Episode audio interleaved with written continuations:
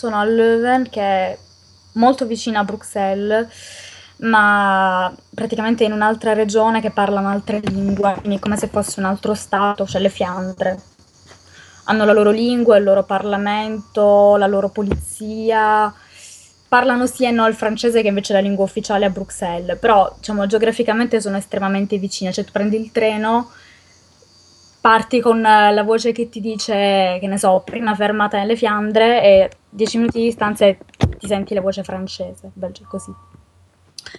Attaccato proprio e io avrei dovuto prendere il volo domani da Nazionale, proprio stesso aeroporto, praticamente stessa ora.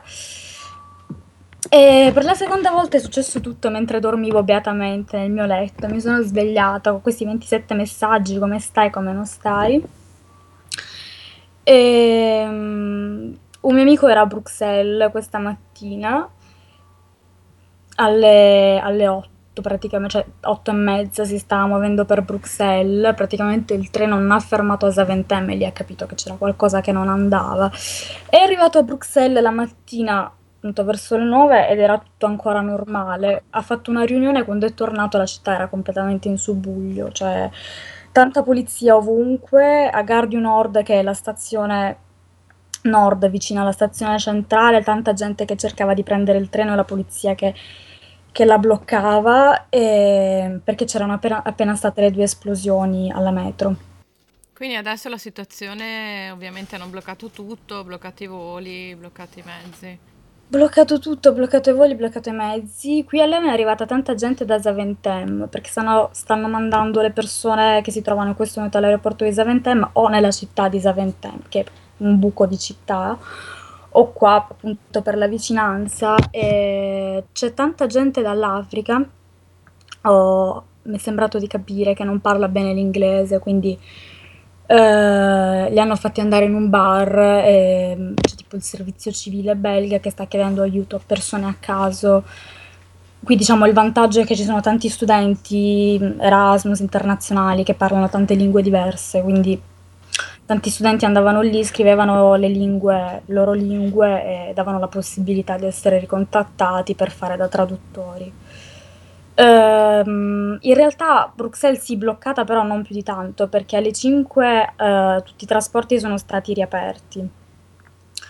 E teoricamente tutti i voli che partono da, che partirebbero, che sarebbero dovuti partire domani da National sono semplicemente stati deviati a Charleroi oppure in altre città del Belgio, quindi stanno cercando comunque di far funzionare il tutto. Quindi tu domani prenderai il tuo aereo? No. In realtà macchina non la posso prendere perché non ho la patente, quindi o prenderò un autobus per, per arrivare a Milano e da Milano a Bari, cosa che non vorrei fare perché passare 20 ore della mia vita in autobus non è proprio il mio sogno in questo momento. Oppure probabilmente partirò da Düsseldorf tra un paio di giorni quando le acque si sono calmate. Uno dei temi più dibattuti è quello della, delle eventuali lacune. Uh, non da esperta chiaramente, però credo che è un problema di intelligence in Belgio ci sia, e vabbè non è chiaramente soltanto una mia opinione da eh, qualunque, da persona qualunque, ma cioè, un problema è anche appunto questo che ti dicevo, che il Belgio è spezzettato in queste tre parti e ogni parte ha la sua, la sua burocrazia che parla la sua lingua, quindi c'è anche un problema di comunicazione tra queste tre diverse parti di un paese che è piccolissimo. Quindi sostanzialmente se il potenziale terrorista si sposta dalla Vallonia all'altra regione fiammingo parlante, l'intelligence belga penso che sia centralizzata, però ci saranno sempre delle parti decentralizzate che parlano una certa lingua e che comunicano, di, che, che comunicano magari con difficoltà con l'intelligence centrale. Cioè questo è un problema basilare di coordinamento, di lingua, di tutto che che si fa sentire e poi lascia penso che abbia lasciato un po' perplessi tutti il fatto che questo, che questo Salah Abdeslam insomma si trovasse sempre. Ecco, la cosa che molte persone pensano è che questo, questo quartiere Molenbeek uh, sia un quartiere pericolosissimo, sia il Bronx uh, di Bruxelles, è un quartiere proprio normalissimo Molenbeek, cioè è un quartiere uh, diciamo, molto abitato da, da islamici, per cui cioè, per una questione di probabilità gli attentatori islamici si trovano lì, però non è un quartiere mh, malfamato, degradato o chissà che, è proprio un quartiere normale, capito? Un quartiere dove ti andresti a fare la birra la sera, in un pub normale. Oggi un'altra delle riflessioni che facevano nelle varie dirette che venivano trasmesse in televisione era questa, cioè il fatto del, dell'atto simbolico, dell'attentato a, a, quello che è il cuore dell'Europa, un ruolo che viene riconosciuto quasi di più da, dagli altri che non da noi europei. Cioè, uno degli attentati è avvenuto a Schuman, che è il cuore delle istituzioni europee, quindi questo sicuramente fa pensare che ci sia una volontà di attaccare anche il cuore politico dell'Europa, però eh, io qui a Bruxelles noto molta distanza tra, tra i cittadini e, e, questo cuore delle istituzioni politiche, cioè l'ho scritto l'avevo scritto anche in un articolo, ci sono state un paio di manifestazioni alle quali ho partecipato in cui si andava a protestare proprio contro le istituzioni europee, contro la politica delle istituzioni europee eh, nell'ambito della crisi dei rifugiati, però in una di queste manifestazioni non si è proprio andati nel, nel quartiere di Schumann e mi sono chiesta sarà per una questione di sicurezza o che cosa. E c'è stata poi una seconda manifestazione eh, nei giorni in cui c'è stato il meeting tra Europa e Turchia. Una sorta di veglia di solidarietà, tutti vestiti di nero, con le candele, perché noi siamo in lutto per questa Europa che prende decisioni terribili, eccetera. L'Europa per noi è morta, ma, ma una cosa proprio simbolica, capito? Con persone che cantavano Bella Ciao o il il Pueblo Unido Hamas era vencido, ma eh, con, a voce bassa, senza farsi sentire, cioè che razza di protesta è questa? Mm, non, ho avuto la percezione che proprio non, non, si cerchi un dialogo in forma di protesta, in forma di manifestazione con le istituzioni, cioè che proprio ci sia tanta vicinanza e tanta lontananza. Sai se ci sono iniziative in programma in questi giorni? Qui a Leven stanno accendendo candele, ho visto che a Bruxelles in una piazza... Ecco, la cosa che trovo più bella in queste circostanze è proprio la spontaneità. Ho visto che a Bruxelles in una piazza, penso vicino al quartiere Schumann, ehm, dei cittadini si sono messi a scrivere per terra frasi di solidarietà e, e, e qui più o meno si sta facendo lo stesso. E la gente in generale se c'è bisogno si mobilita.